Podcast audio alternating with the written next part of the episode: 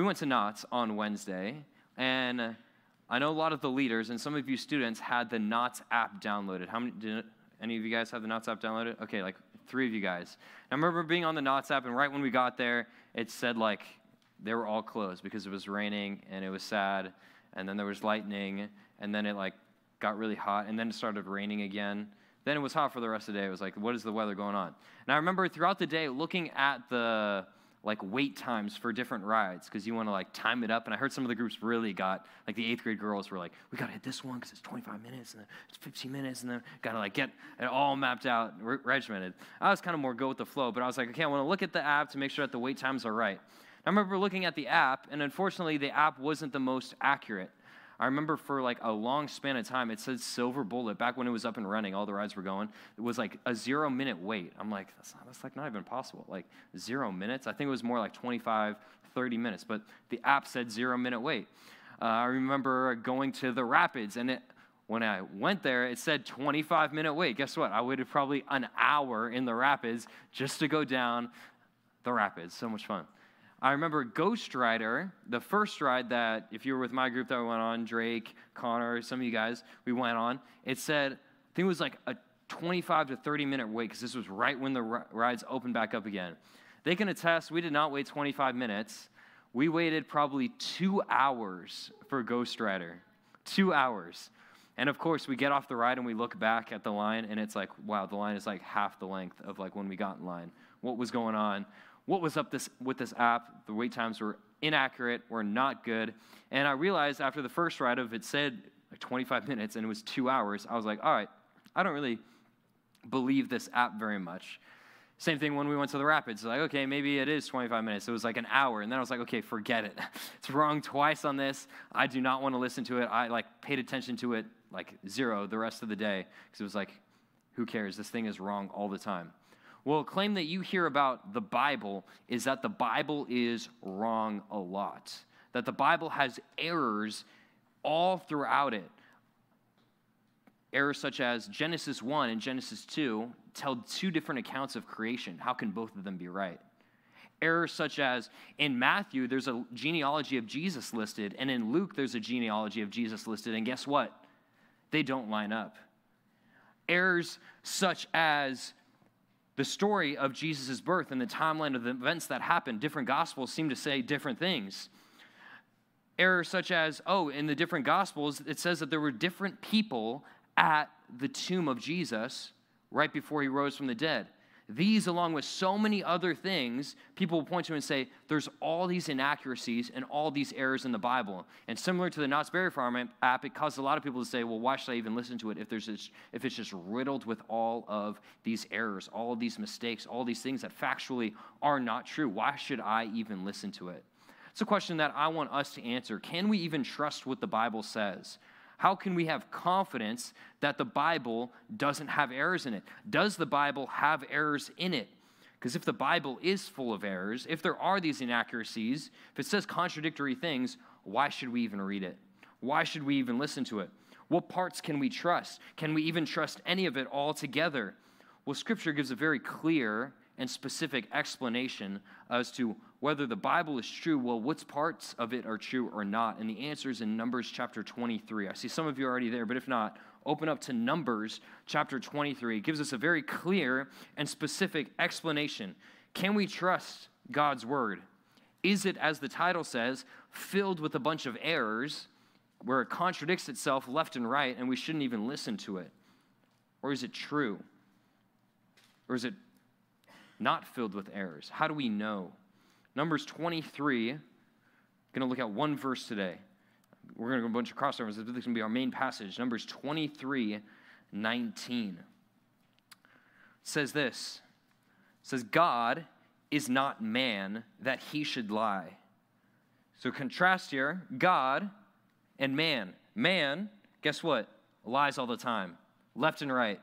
Person could say something to you, and guess what? You're like, is what they're saying really true? Is it what they're saying really accurate? Yeah, a man could lie to you to your face, and guess what? You wouldn't know it. Guess what? It says, God is not like man that he should lie. Guess what? God does not lie. Or a son of man that he should change his mind. It's not one day where God's thinking, oh, this should happen. And then a week later, he's like, oh, actually, this should happen. God doesn't change his mind like junior highers change their mind day after day as to who they like. It's like, oh, I like this person today. And it's like, oh, now I like this person. It's like everyone's changing their mind all the time. Guess what?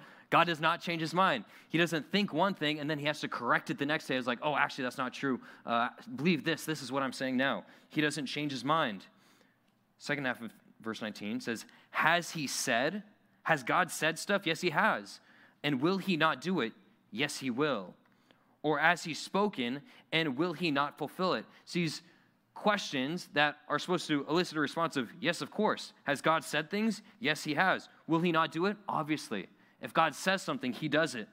Or has he spoken? We already said, yeah, he has. And will he not fulfill it? If God says something that he's going to do, guess what? It's going to take place. In this passage, we see that the Bible makes clear that there's no lies found within it. That the Bible, which is God's message to us, is filled with truth. That the Bible is not lies to us, aren't things where they contradict one another, where in the Old Testament God says one thing, and then in the New Testament he says something different, and they contradict each other. No, Numbers 23 19 says God does not change his mind. The Bible, which is God's message, what God has spoken to us, we talked about that the first section of this series of Fact Check, where God has spoken to us. We talked about the inspiration of Scripture, that what is written down in the Bible is exactly what God wants us to have written down. Guess what? God does not speak lies. God does not correct himself. God's words always come to pass, and that's because God's word isn't a lie, but it is true. Point number one, write that down. We need to affirm Scripture as true. It's not a lie. It's not things that contradict themselves, although there might be some passages, and we'll talk about some of them, where it seems to say some things where how can we reconcile them both as being true? If God says something, it comes to pass. It is the truth. Psalm 12:6 talks about this. It says, "The words of the Lord, the Lord, the words of the Lord are pure words, like silver refined in a furnace on the ground, purified seven times." It's like, hey, if you put silver in furnace, guess what? You put it in this furnace, it's going to get rid of all the impurities in this silver. That's what happens when you like heat up something like gold or like precious metals. It gets rid of all these impurities. It's like say you took silver and put it in this hot furnace seven times. It's like okay, the first time get rid of all the impurities. Second time, oh again, Oh, third time, there's little less impurities. You keeps taking them out. Fourth time, there's like not really anything. It's like doing that process seven times. Guess what? That silver is going to be super pure. It's going to be super clean, not these mis- mistakes and these uh, impurities found in the silver. Same thing, God's word is even more pure than silver that's been purified seven times through a furnace. It is certain there are no errors found in Scripture. Although man might lie, God does not lie. When I think about the difference between God, who speaks the truth as found in Scripture, and man telling a lie, it brings me back to Knott's Berry Farm when you probably experienced this as well, where you were standing in line, and then someone would come up through the line and say, I've got a friend up there. and then I remember specifically being on the rapids and being in line, and like it seemed like every five minutes there was like a group of people that looked like you were high schoolers. It's like, oh yeah, my, my friends, my friends right up there. It's like, oh yeah, oh yeah, for sure, yeah, yeah, your friends up there, great. I remember one time specifically, I was standing there and some guy was walking up and trying to catch his friend, and he whispered in my ear, he said, Hey, can we cut in line with you guys? I was like, Whoa. It's like, it's like, oh, I was waiting for this. I was like, no, not only can you not cut in line with us, but I'm sending you right back where you came from. I was like, go back there. And I told the other guys behind, I was like, send them back.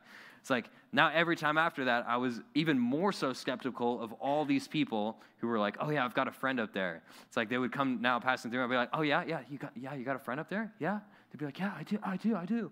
And then like a couple minutes later, you'd see them like walking back because there was a a guy who started sending people back, and then I was like, "Oh yeah, they're on a different ride or something." It's like, "Oh yeah, you forgot they're on a different ride," and they pretend to be on the phone as they're walking back, like, "I don't know where you guys are at. Like, I thought you were here." It's like, "Okay, yeah, I know what you're really trying to do. You've got a friend up there, you've got family up there. You're just lying to my face. That's, it, I guess it's not fine. It's not good, but not going to make a big deal about it because I'm not going to be the Karen in line, but don't approve of what you're doing." It's like you experienced that when people were lying to you left and right. Guess what? Man lies to us, but guess what? God never lies. God speaks the truth, whole truth, nothing but the truth. God's message, which is Scripture, a term that is used by biblical scholars is this term called inerrancy. I want you to write that down.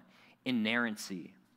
The inerrancy of Scripture, here's the definition of it, I want you to write down, is that the Bible is completely true and free from error. Inerrancy. Doctrine of inerrancy says that the Bible is completely true and free from error say, hey, the Bible in its original documents, the original documents that were written by the prophets and the apostles, the writers of Scripture, those documents are completely true and free from error. Well, how can we know that? We talked about that a few weeks ago. The inspiration of the Holy Spirit, allowing what to be written down to be exactly God's message. It's free from error. That anything found in Scripture does not contradict facts. It's completely true. John 17, 17, a verse we've probably said about every week, says, Sanctify them in your truth, in the truth, sorry. Your word is truth. That God's word is the standard of truth. It's God's objective truth to us. I know there's a lot of subjective truth or objective truth. It's like, oh, yeah, the Bible is just someone's opinion, what someone uh, believes. It's just a belief. Oh, yeah, you believe that the Bible's not true. I believe that the Bible is true. Okay, whatever. Doesn't matter. No, the Bible corresponds to that which is real. The Bible is rooted in history, historical events that actually took place. Either those events took place or they didn't. That's an objective truth claim, saying this event happened. Either the Israelites were in bondage in Egypt and they came out of slavery or they didn't. It's not like, oh, yeah, well, I believe it happened and you didn't believe it happened. It's like, no, that's not how it works. Either that happened or it didn't happen. Bible is making absolute truth claims that this is what happened. It's like, say, for example, I could say that my favorite car is like the Rolls Royce 2022, whatever Rolls Royce car. I could say, oh, the best, the best car out there is the Rolls Royce 2022. I could say that, and you could disagree with me on that. And I could say, well, well, yeah, that's, that's my personal opinion, that the best car out there is the Rolls Royce 2022. You could see, like, oh, no, it's a Ferrari or it's a Lamborghini. And that's okay because that's a matter difference between our opinions. It's like, is there an objective standard? It's like, no, this is like the best car this year. It's like, no, it's just your personal opinion. But what is an objective truth claim is if I said, hey, I own a 2022 Rolls Royce, I own it. You might say, oh, you don't own it. I say, oh, it's just a matter of op- opinion here. You say I don't own it. I say I do own it. It'd be like, no, there's a, there's a reality that exists, Nathan, that either you own this car or you don't own this car. That, tr- that absolute objective truth claim, I say, I own a 2022 Rolls Royce. You can either say, yeah, that's objectively true, or that's, guess what, objectively false. The Bible doesn't make the claims of opinion, like, oh, you believe, or your favorite ice cream is strawberry and mine is vanilla, and that's okay because that's just our own personal opinion. No, the Bible makes claims of things that actually happened, that this historical event took place, that Jesus literally died on the cross. That's not a matter of opinion, that's a matter of did this take place or not? Is this true or is it not? And guess what?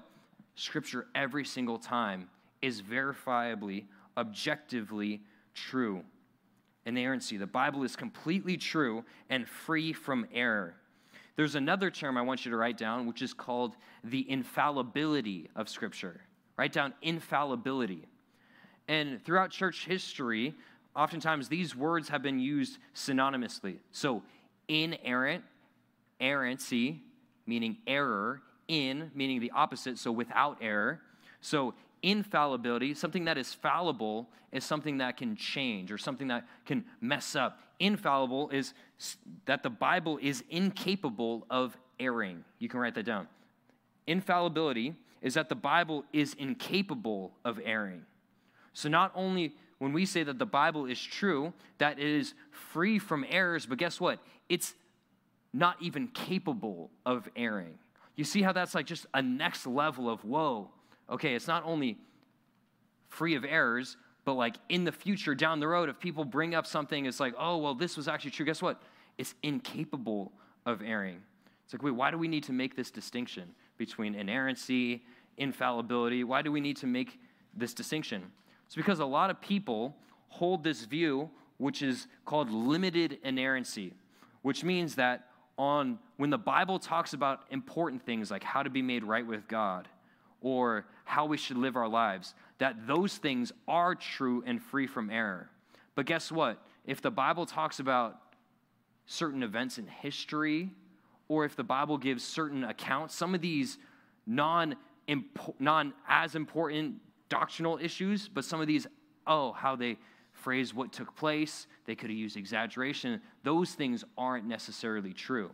So, limited inerrancy says that topics related to faith and practice, they don't have errors. But guess what? Not every word or not every detail of Scripture is true. That's what they would say. And we would say that is completely wrong. We'd say every word of God is true. Why would we say that? We talked about this not so long ago because that's what Jesus said. He said, Every word of God proves true. Not an iota, not a dot will pass away until all will be accomplished. We'd say, Well, it looks like Jesus said that all of Scripture is true. Not just the important things like how to be made right with God, but the historical events and how they told them, those details. Even the scientific things that the Bible talks about. Saying all those things, guess what? They're accurate, they're true, they're not wrong. Proverbs 35 says, Every word of God proves true. It's okay, Jesus says it's every word. Proverbs 35, 30, verse 5 says, Every word of God proves true, all of it together. That's why Christians throughout history, Christians today would say, Yeah, the Bible is inerrant, it's free from error. It's completely true. And it's infallible. It's not even capable of erring or there being a mistake in it. It's not possible. Well, how do we know it's not possible? Goes back to what we talked about a couple weeks ago, and we'll go super quickly through it. We know that it's incapable of erring because guess what? God cannot err. God cannot make a mistake. God cannot do wrong. God cannot lie. We, we looked at that Numbers 23 19. 2 Timothy 3:16, passage we talked about a couple times, says all scripture is breathed out by God.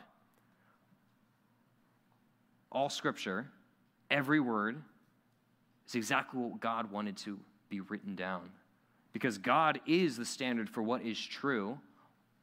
His words, scripture, God's message to us, we can know is completely true, not filled with error. Should cause us to have a higher view of Scripture than maybe we currently have. You might look at your Bible and, and say, okay, yeah, I've got, a, I've got a lot of reading to do today. I've got to read the Bible, I've got to read my school books, I've got some fun books I like to enjoy reading. And you kind of like clump them all together. You see how the Bible stands apart from all these other books. That, okay, yeah, your history book could be wrong. Your science book, guess what? You know why they make new editions, new revisions? It's because scientific things keep coming out each time. It's like, oh, we, that was actually not true. We actually believe this.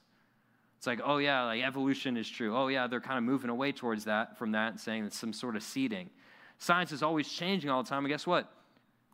Scripture, yeah, there's different translations that come out, but guess what? The original, uh, the original manuscripts don't change. They stay the same. The message does not change. It's not like, oh yeah, we forgot about like this book of the Bible. We need to like create a new edition that's got this book of the Bible in it. It's like, no, that's what cults do. Say, oh, we need a new edition. No, don't need to revise the Bible because Scripture is completely true. God doesn't change his mind. Numbers 23 19. God is not man that he should lie, or son of man that he should change his mind should have a high view of Scripture. It speaks to the truth. Have a high view of it.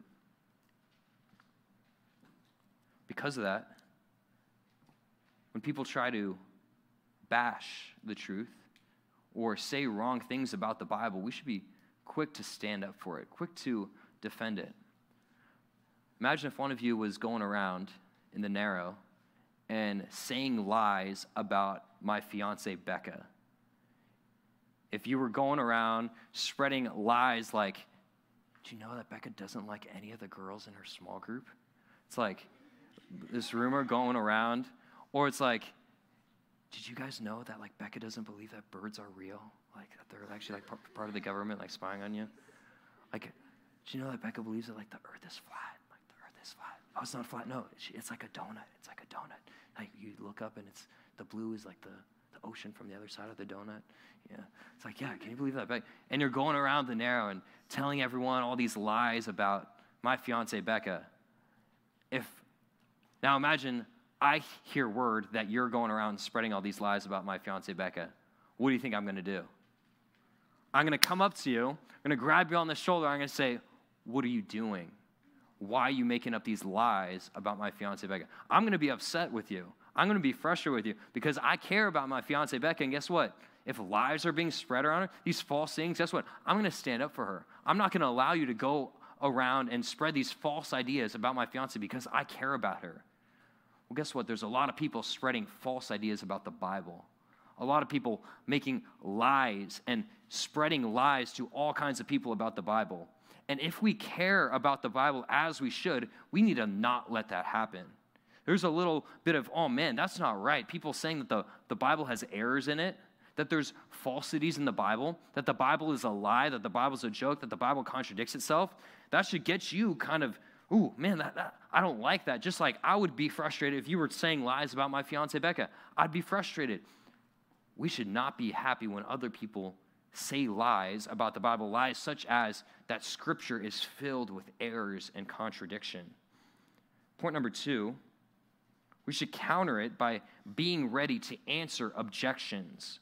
When people spread these things about Scripture and say, there are lies in the Bible, there are contradictions in the Bible, we need to be ready to answer those.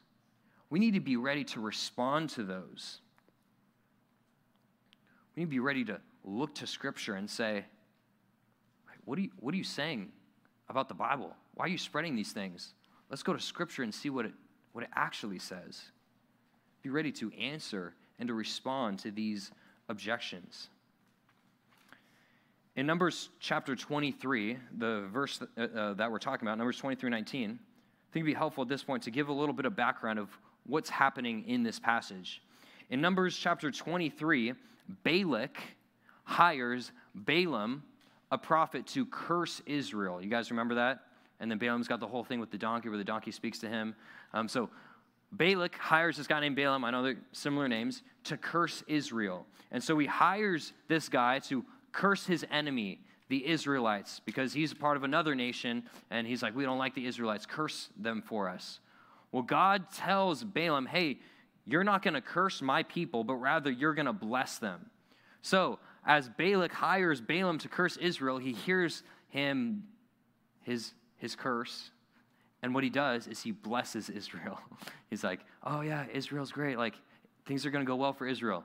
Then Balak's like, dude, what are you doing? Like, I told you not to do that. Like, you're supposed to do the opposite. You see how, like, you're on my team, like, not on their team? And so then he takes Balaam to another place and he says, all right, now this time you need to curse Israel. Then, in this second thing where he says basically the same thing again, he blesses Israel. And that's where in this section where he again blesses Israel, he says, Numbers 23 19, which is, God is not man that he should lie, or son of man that he should change his mind. It says, hey, God told me to say this message. Guess what? God's not going to go again and say, oh, actually, actually, Balaam, what you should do now is you should curse him. what you should do now is, oh yeah, curse Israel now. It's like, no, God has spoken. Guess what? He's going to do it again. It happens like two more times after where Balak takes him to another place. He's like, try it again, try it again. Then he blesses Israel again. Then the fourth time, he's like, come over here, come here. All right, try it again. Blesses him again. Says, the second half of Numbers 23 19, has he not said and will he not do it? Say, hey, God has spoken already. Let's go see what God has spoken. You've already heard it. You've already heard of Balak three times. He's already spoken, he's already made himself super clear. You think he's going to change his mind? He's not. When people bring objections and say that the Bible is filled with errors, we need to say, hey, let's go to Scripture. Let's see what the Bible says. You've got these errors that you say are found within it. Show me where it is. That'd be a great response to someone who says, oh, yeah, the Bible's got all these errors in it. Say, okay, what, what are the errors? I'd, I'd love to know. What are the errors found in Scripture? T- t- Show me what book, what, what book that's serious. That's a big deal. Say that God's word, that God's messed up, that God says something wrong. Yeah, let me let me find out. Let me, let's look at the Bible together. That'd be a great response to have. Show me the error. We shouldn't shy away when people say the Bible has errors in it. We shouldn't be like, oh, like I don't want to hear it. Like, no, no, no, no. Like the kid who's like, well, like, no, I can't hear you, can't hear you. We shouldn't like shy away from it because we can affirm that Scripture is true because it's God's word. We should be eager to hear, hey, what, what do you think contradicts itself? Or what are the errors that you think is found within it? Let's look at Scripture together and let's let's talk about it. We need to be like the Bereans in Acts 17 11 says this These Jews, these Berean Jews, were more noble than those in Thessalonica because they received the word, God's word, with all eagerness, examining the scriptures daily to see if these things were so. I'm sure you've heard this passage before. They were constantly going back to scripture and saying, hey, people are saying these things. Preachers are saying these things. Other people are saying these things. Well, guess what I need to do? I need to go back to scripture. Is it true what they're saying? Or is it not true? Let me go to the Bible and really figure out whether these things are true or whether they're, they're false. I need to be eagerly to go back to the scripture to find out whether these things are true or not. Now let's talk about some of these objections that you might hear. People are going to bring up these things that may be perceived errors and perceived contradictions in scripture that guess what? They're not. They're not. We're going to go through a couple of these. You can go through so many, um, but we don't have four hours, but I will suggest some books at the end. What are some perceived errors and contradictions that are not actually? Well, first, we need to understand that the Bible has various writing styles and normal common speech used. So, write that down. The Bible has various writing styles and normal common speech used. What do we mean by that? People will look at John, who was an unlearned fisherman, and say, oh man, okay, he, he writes a certain way. And then Luke, who's a more edu- educated individual, and it's like, okay, they're, they're, they're writing kind of kind of differently. They must not really be saying the same things. We say, okay, just because they have a different style to write doesn't mean they contradict in some way. Just because they have a different style of writing doesn't mean that what they're writing is false. Okay, just because one person isn't as educated as the other person, does that mean that what they're writing down is not true? No, it doesn't. Second part of that, that normal, everyday, common speech is used in Scripture. Let me give you an example of that. In Psalm 113, verse 3, it says, From the rising of the sun to its setting. Okay, from the rising of the sun. People would look at that and say, Oh, oh yeah, you, you say the Bible's without error? You think that the sun rises? You think the sun rises? Oh, you, you think that, oh yeah, the earth is the center of the, the solar system, you crazy Christians, that the sun rises? It's like, you don't know that the sun doesn't rise. It's the rotation of the earth that then causes the sun to rise and the sun to set. You think, you crazy Christians think that the sun rises and the sun sets? They say, that's an error in the Bible the rising of the sun to the setting, that's not scientifically accurate. It's a rotation of the earth that causes the sun to rise, sun to set. I say that's, that's an error found in Scripture. We look at that and say, okay, if we're just using normal, everyday, common language, which is what Scripture is written, when saying the rising of the sun, that's from the author's perspective, writing what is happening. It's like, okay, we get it. There, would, would you rather have them write down in, in Scripture from the Earth's rotation that allows us to perceive the sun to when we turn back and rotate again on the axis, then we can't see the sun. It's like, that, that'd be so weird if, like, that's what you read in Psalm 113. It's like, from the Earth's rotation around the sun to the Earth's rotation again around the sun. It's like, what? Like, that doesn't make any sense. He's just writing in a way that it's like what, what's perceiving happening. Oh, yeah, it looks like the sun is coming up and it looks like the sun is going down. He's not trying to make a statement about scientifically, oh, yeah, the earth is the center of the solar. That's not what it's saying. It's from the author's perspective, writing what's going down. But people will say, hey, that's an error found in Scripture. That's it's not true. It's writing from the author's perspective what is happening. Other things that are used in Scripture are approximations. Approximations. That's part of normal, everyday, common speech that is used. Uh, just approximations. For example, say I said, okay, in a battle, there was a battle that took place uh, in the Civil War or something like that. And say, what if I said 20,000, like I said, in, in this battle, 20,000 people died. Would you go back and be like, huh, actually, Nathan, you were lying. It was 20,104 people that died. You're wrong. You were, you were lying to us. Ha, I got you. It was 20,104. Or no, it was 19,850 people that died. Huh, that's an error. That's a mistake. You messed up. It's like, okay, really? But th- these, what people would say, there's an error. Yeah, the Bible says, oh, yeah, in these passages that this many people died. Oh, yeah, well, what if it was 20,101? Oh, it's 101 people off. It's like, okay, a part of the normal everyday language that we use, part of how we talk with each other is by approximations.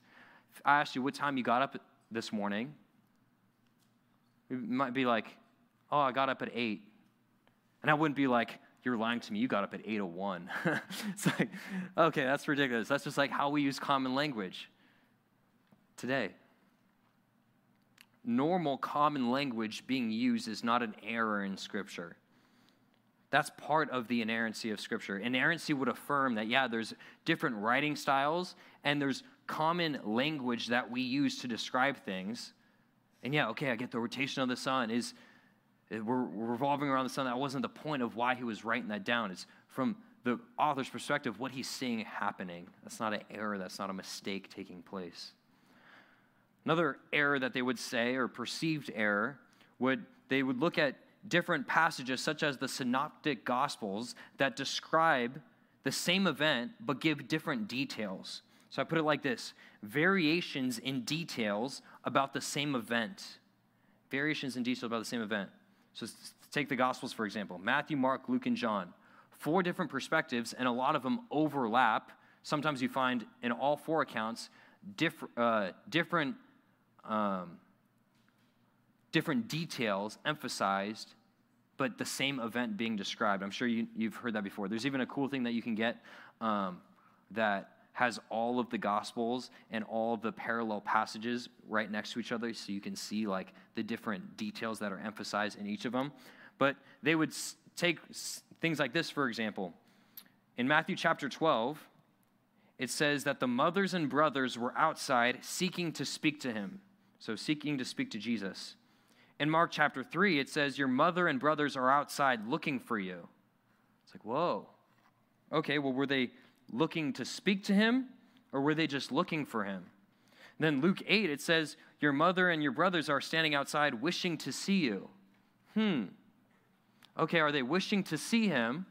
Are they looking for him? Or are they wanting to speak to him? They'd say, Whoa, look at that. Saying three different things. That's contradicting each other. We'd be like, when we look at a passage like that, we'd say, Well, yeah, they're probably standing outside looking for him, trying to talk to him. Things like that, where people be like, oh, it's contradicting. Where if you just read it for a little bit, seeking to speak to him, looking for you, outside wishing to see you. Does that sound very different in the intent of the event that's taking place? It sounds like, okay, I think I understand what's going on in that passage. Whereas people would say, no, they're disagreeing with each other. It's got to be one of the three. It's no, I think they I think they're saying the same thing variations in details about the same events aren't errors, aren't saying two contradictory things. But people would look at passages such as, I said at the forefront, who was there at Jesus' tomb? In John, it says Mary Magdalene was at the tomb. In Matthew chapter 28, it says Mary Magdalene and the other Mary. In Mark chapter 16, it says Mary Magdalene, Mary the mother of James, and Salome. In Luke 23, it says Mary Magdalene, Joanna, Mary the mother of James, and other women. It's saying different things. So was just Mary there? Was Mary Magdalene and the other Mary there? Was Mary there with other women? They would look at passages like that, and I found it on a, a couple articles, um, just looking up just Googling contradictions in the Bible and saying, oh, I wonder what people are coming up with. Um, and that was one of them. The Gospels can't even get on the same page about who was there at the tomb of Jesus. It's like, those stupid Christians. Like, eh, how would you respond to that? Who was there? Was it Mary by herself? Was it the two Marys? Was it Mary, Mary, and Salome? Was it a bunch of women? If you didn't have an answer, some people might laugh in your face and say, See, the Bible contradicts itself. I think this one's more of a simpler answer because Luke 23 says Mary Magdalene, Joanna, Mary the mother of James, and other women. So does John say only Mary Magdalene was there?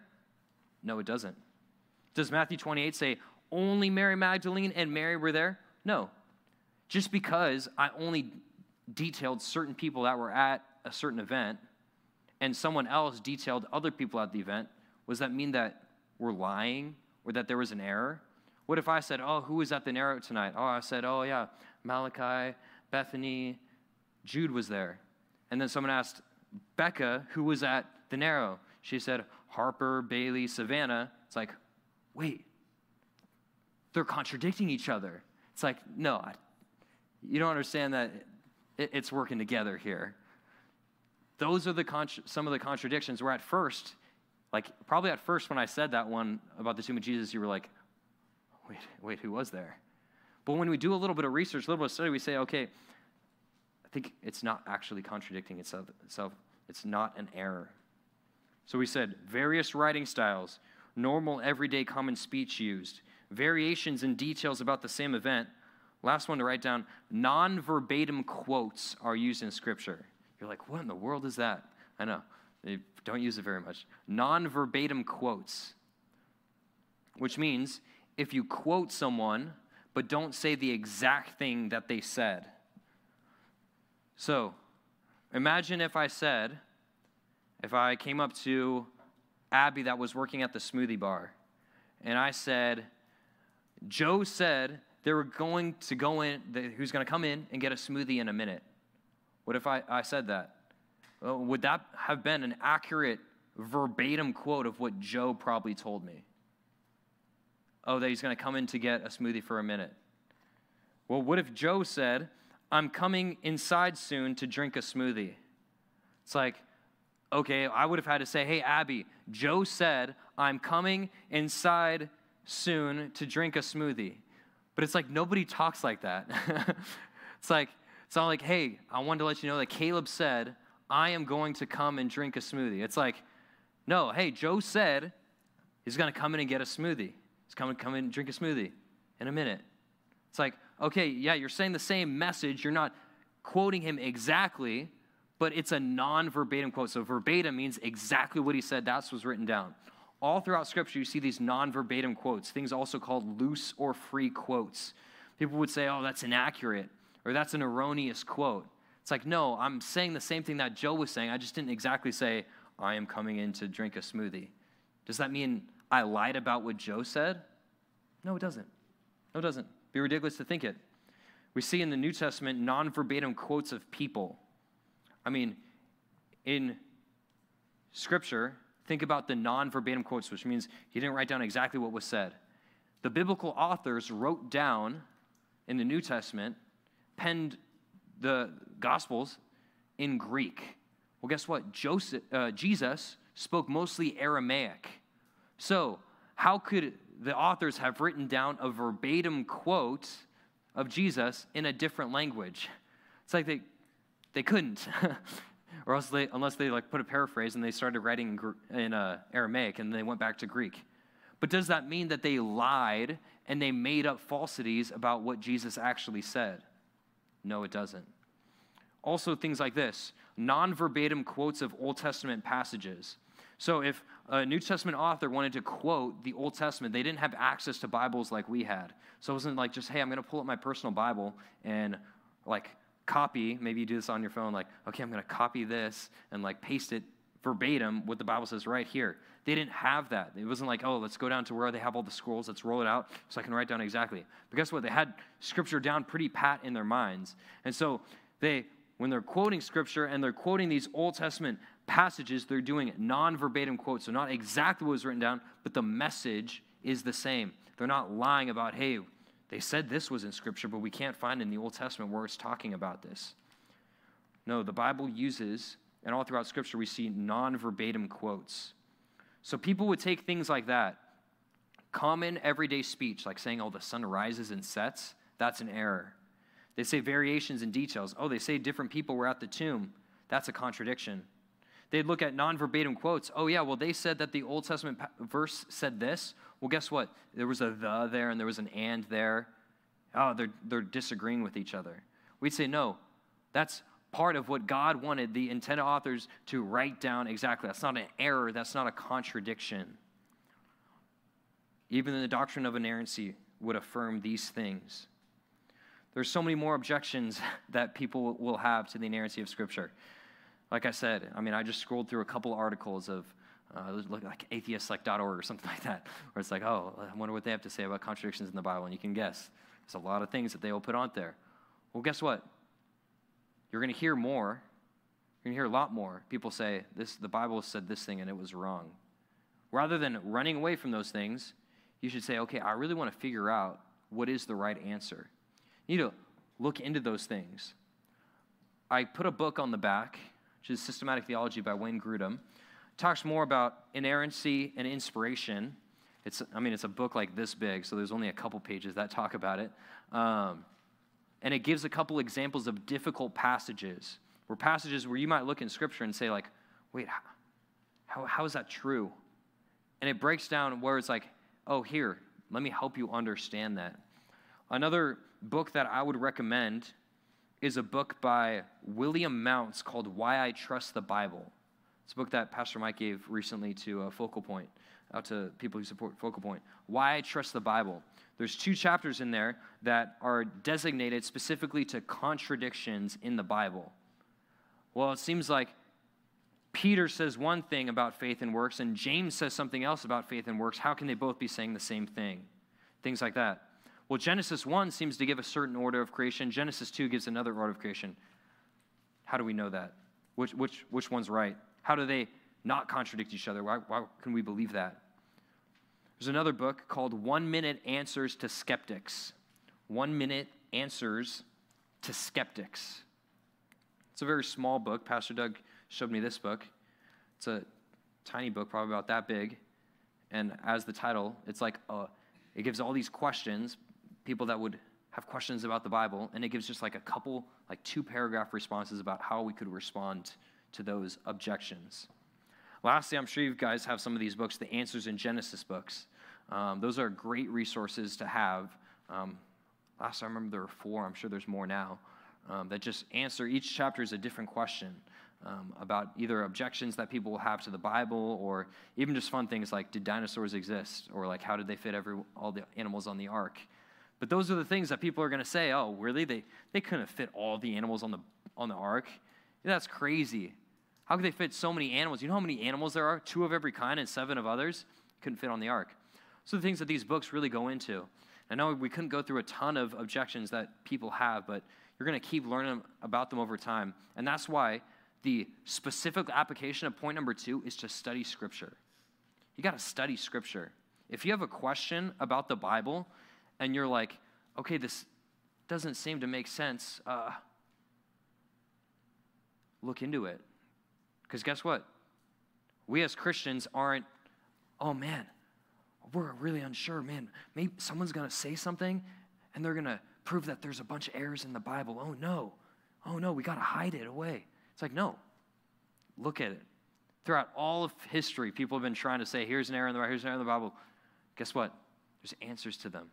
There's answers to these objections that people seem to have that we can trust, that we can rely upon. I remember even getting a question, uh, it was from someone in Caitlin Pachowski's group about like when, when did, uh, when did the, the temple be completed in Ezra and Nehemiah? Because it was like, oh, it seemed like in two different passages it was saying this was when it was completed or this was when it was completed.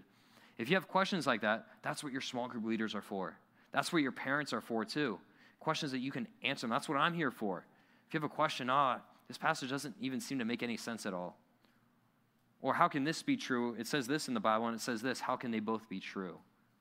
So great questions to ask, not ones that we were going to shy away from, too. Your leader isn't going to reprimand you and say, You shouldn't ask that question. How dare you? It's like, No, it's a great question. Let's look into it. And guess what? There are going to be some difficult passages where it's going to take even more study. There are some very tricky things. That's why Wayne Grudem's systematic theology, the one that's there on the back, it gives like five difficult passages that are like, it's like, it takes a lot of mental work to like understand them and get into the details of what's going on. Sometimes you have to go back to the original languages to really understand the nuance of a passage. Sometimes you have to use additional commentaries, or I think you all have a study Bible um, access to. You got to use a study Bible to understand what's going on because there's some difficulties in it. But study it. Ask your leader questions. You see how being able to answer these questions is a lot deeper than just, okay, I read my DBR today. Like, okay, I did my Flipgrid, which is great. That's awesome. But being able to respond to an objection about who was really at the at the tomb of Jesus, or Genesis 1, Genesis 2, that takes a, a little bit more. It's like the person who's like, uh, you've probably seen the meme before, where it's like the person playing video games and he's like leaning back, and then like later he's like paying attention and he's like playing it. It's like, oh, first the first three quarters, like the teams are like leaning back, and that's like really paying attention. Okay, only the guys are getting that meme. All right. Um, okay, a couple of the girls got the meme too. Um, someone else show your friends later the meme that because then it'll make more sense this point too. Where it's like it's more than just like leaning back and like reading your bible like oh that was cool. Like yeah it says that i need to be kind today. It's like okay no i really need to understand what's going on. Leaning forward studying it pulling out commentaries pulling out maps understanding what's going on. Do the study. It's good.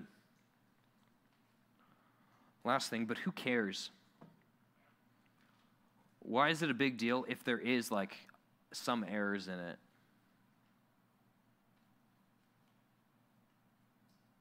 Okay, maybe the earth wasn't created in six days, like the Bible says. Who cares if the Bible's wrong about that? Point number three you need to see the danger in denying inerrancy. So, inerrancy, saying the Bible is free from errors, complete truth. You see that there's a danger involved in denying that the Bible is completely true. There's a danger in saying, hey, there are some errors found in the Bible. There's some errors. Think, for example, say we went to In-N-Out, like we do like every time it seems we hang out. Um, every day at Park hang out. In-N-Out, let's go. Um, I know you guys are getting sick of In-N-Out, so I'm just checking. like, I heard a couple people were getting sick of In-N-Out, but hopefully you're not getting sick of In-N-Out. It's like say you went to In-N-Out and you said, "Okay, I want I want a smoothie," and then I want a the best flavor, not a smoothie, shake.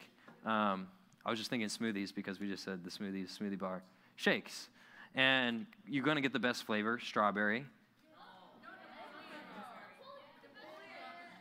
See, that's a subjective truth claim because that's my favorite, but that's not an objective truth claim. So, whatever ice, uh, shake flavor you get, and right before they hand it to you, they say, okay, half of the ingredients we used for this were good ingredients, half of them we like got from shakes that were left over in the trash. but here you go. Half of it's good, but half of it's bad.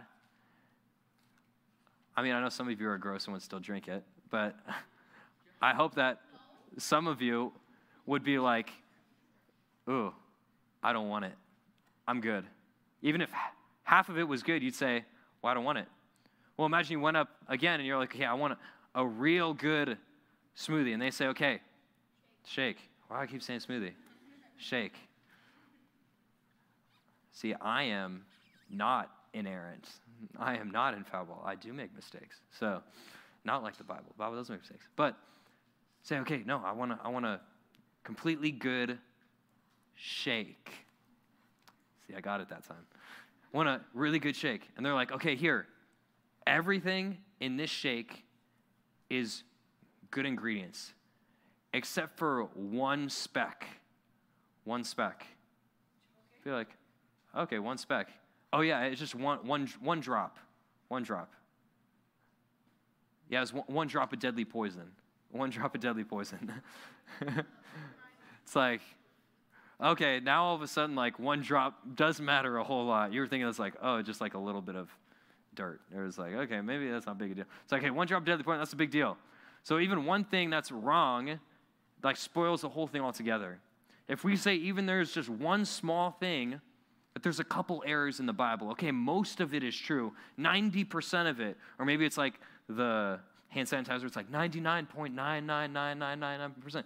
If there's even one error found in Scripture, it taints all of Scripture. Why is it such a big deal if there's even one thing wrong in Scripture? Well, first, by denying inerrancy, saying there's errors in Scripture, that's an affront against God and His nature. You're saying that God lies because He claims that His word is true. And if you find an error in Scripture, guess what? God is a liar. He's not telling the truth. It means God is evil and He's wrong to tell us lies and masquerade them as truth. It's a big deal if you say there's some errors in the Bible. Second thing, why it's such a big danger is because it gives us the okay to lie.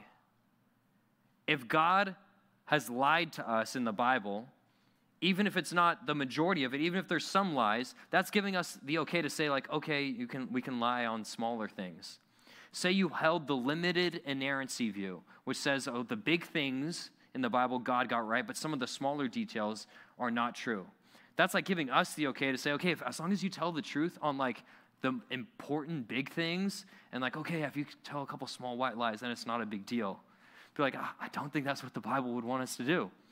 Ephesians 5:1 it says that we should be imitators of God. Well, if God's lied to us in scripture and he contradicts himself, that gives us the okay to say, okay, I can lie. it's absurd. Another danger, the last danger of denying inerrancy, is that you can't really trust anything that the Bible says. If there's one thing wrong in Scripture, how do you n- not know that there's more? Okay, yeah, if God is capable of me- messing up on a small detail, maybe something that was in the Old Testament or, or a, a location in the New Testament, if God's capable of making that small mistake in Scripture, which the infallibility of Scripture would say that He can't, well, if He is capable of doing that, then how do we not know He's not capable of making mistakes on the bigger things? You'd be pretty skeptical about it. I think you'd be right to be skeptical about it. That's why you can't, I think it's even more absurd to say, okay, yeah, most of it's true and not all of it. It makes more sense to either deny it altogether and toss out the Bible or say, no, all of it is true, which there's way more reason to believe that we can trust the small things, the big things, everything that's found in Scripture. can trust God, small things, big things, all the words found in Scripture, we can trust it. We need to take all of it or none of it. There's so much reason for us to take all of it. I remember going to a restaurant not too long ago. Um, I guess not a restaurant, it's a fast food place. Del Taco. Um,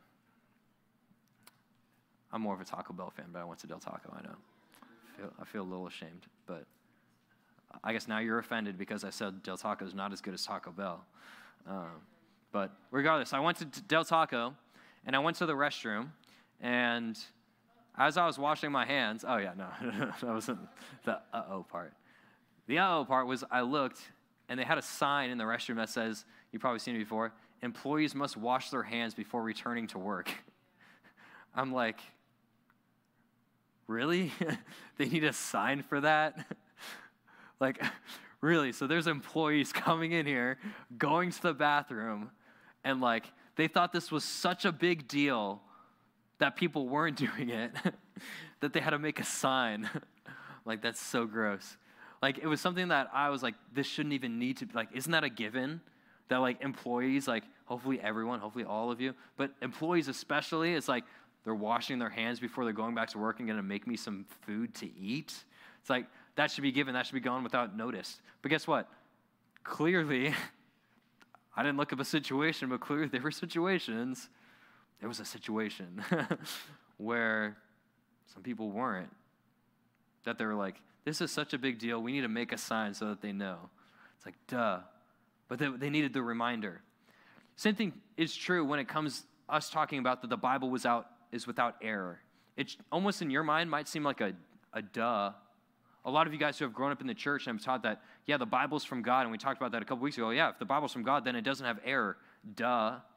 It's like that should be going without saying. It's like common sense. Oh, yeah, yeah, the Bible's without error. But guess what? There's a lot of people who don't believe that. A lot of people who call themselves Christians who don't believe that. And of course, people who aren't Christians who don't believe that. And that's why it's helpful for us to have the sign, have the reminder that, hey, the Bible is without error. Even though we shouldn't need that reminder, so much attack on Scripture that it's helpful for us to talk about that the Bible is free from errors and we can trust it. So we should study it, we should defend it, we should affirm it as truth. Be ready to respond to those who counter against it. Let's pray. God, would you help us to study Scripture? That when there's something in the Bible that seems a little confusing, that doesn't maybe seem true, or maybe seems contradictory to other passages that we read, that we wouldn't be quick to say, oh man, the Bible's wrong and let's throw it away. But we would study what the passages are talking about. Because, God, we know that you do not make mistakes, you do not err, and so true with your word. That your inspired word is free from error, it's inerrant, it's incapable of making mistakes, it's infallible. We can trust it. Help us to hold Scripture highly, have a high view of it because we have a high view of you. Help us to do that better this week than we have in the past. We ask all these things in your Son's name. Amen.